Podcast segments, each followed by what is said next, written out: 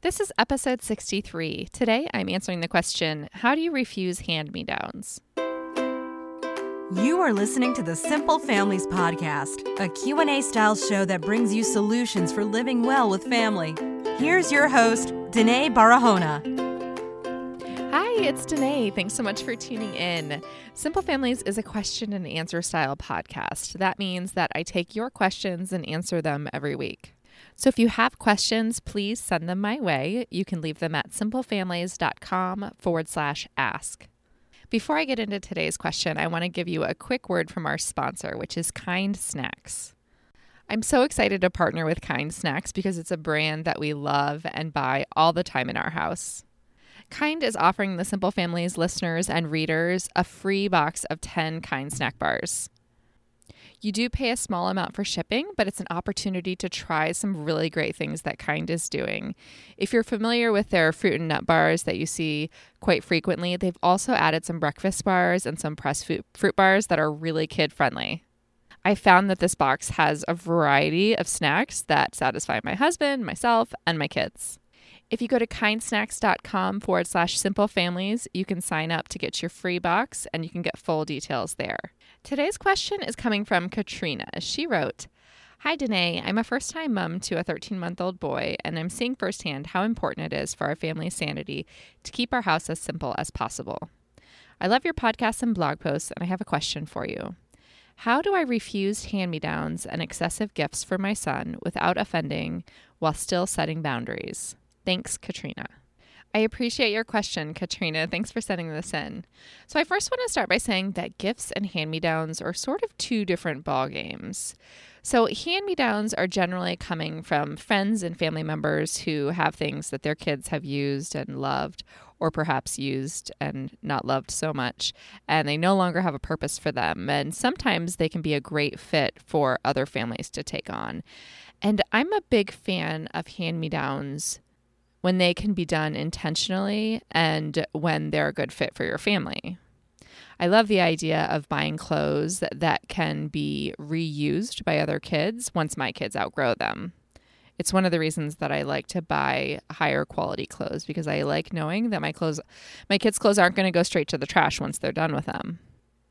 So that being said, when it comes to giving hand-me-downs myself, I like to buy things that I know are fairly simple and can be mixed and matched easily and can grow with kids and are of good quality. And I know that those clothes are not only going to be great for my kids, but they're going to be great to be used as hand-me-downs for other kids.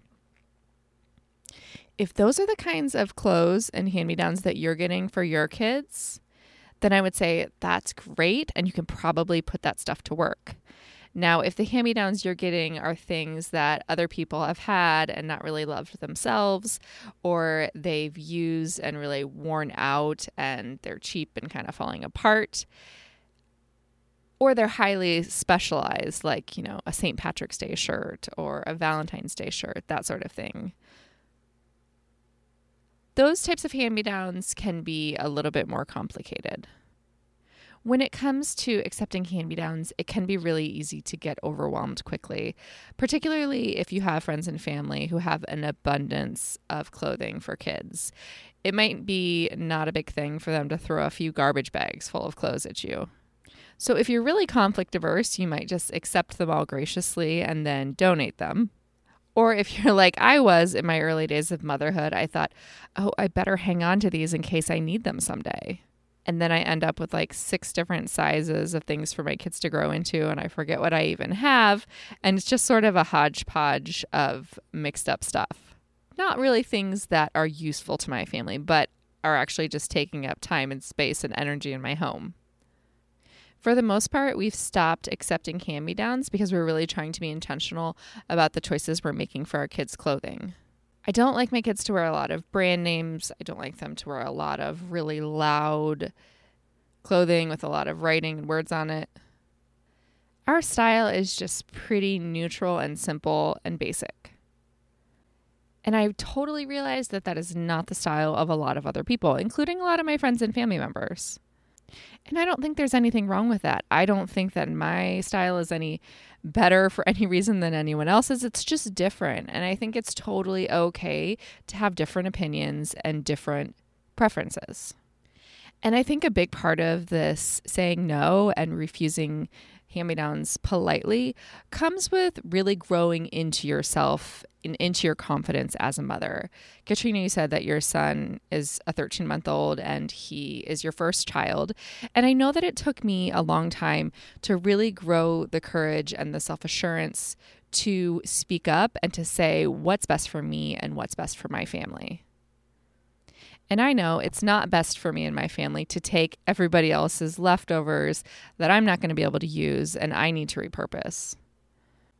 So I have a couple of close friends, and a couple, not very many, who I've felt comfortable enough saying, you know, we're really trying to keep the wardrobe simple in our house. And if you have any staples, like, you know, simple, plain pants, or my daughter wears a lot of jeggings and tops. My son usually wears just plain long sleeve tees or short sleeve tees and jeans. So if you have any of that kind of thing, like just like the basic quality staples, I'd love them. I'd love to check them out. But if the person giving hand-me-downs isn't someone that I feel comfortable and confident in having that conversation with, and I'm worried about offending them, then I often think, think it's easier just to politely say, you know, I think we have more than enough. I appreciate your offer, but at this time we're sort of overwhelming and busting at the seams as it is. And I think anyone with young children know that that's often the case for families. So it doesn't feel like an excuse. It's actually authentic. So honesty is the best policy. If it's someone you're comfortable with, I would say just explain what you're trying to accomplish when it comes to your kids' clothes. And if it's someone you're not so comfortable with having that conversation, then just explain, you know, we have so much stuff. I don't think we have any room to keep any more hand-me-downs at this point. We really appreciate the offer, but now's just not a great time. When we're picking out a simple wardrobe for our kids, it's really great to pick versatile pieces. Katrina, you said you had a thirteen-month-old, and this brings up in my mind the brand Carter's. And Carter's has some really great, good quality, low price clothing for kids. Now, my main beef with Carter's for infants is that they are famous for these two-piece sets where it's a onesie. You get, I think you get like two onesies and two pairs of pants or something like that. And the onesie has a design that matches the pants. So you've got like the the short sleeve onesie with a picture of a, a bulldozer on it, and then a pair of pants with a picture of a bulldozer on it. And that's one outfit. I'll never forget going into Carter's and searching the entire store for a plain pair of pants for a baby. I don't want pants with a bulldozer on the butt. Because the problem is when I'm digging through a drawer and I'm trying to find an outfit for my baby, I have to find the pants with the bulldozer on the butt. I can't wear, he can't wear the onesie with the bulldozer shirt and the pants with the alligator on the butt because it just clearly doesn't go together. And my type A tendencies would go mad if I tried to do that. So when they add this kind of decoration to clothes, it tends to make them the opposite of versatile. And I'm kind of a conspiracy theorist, but I do feel like clothing companies do that so that you have to buy more.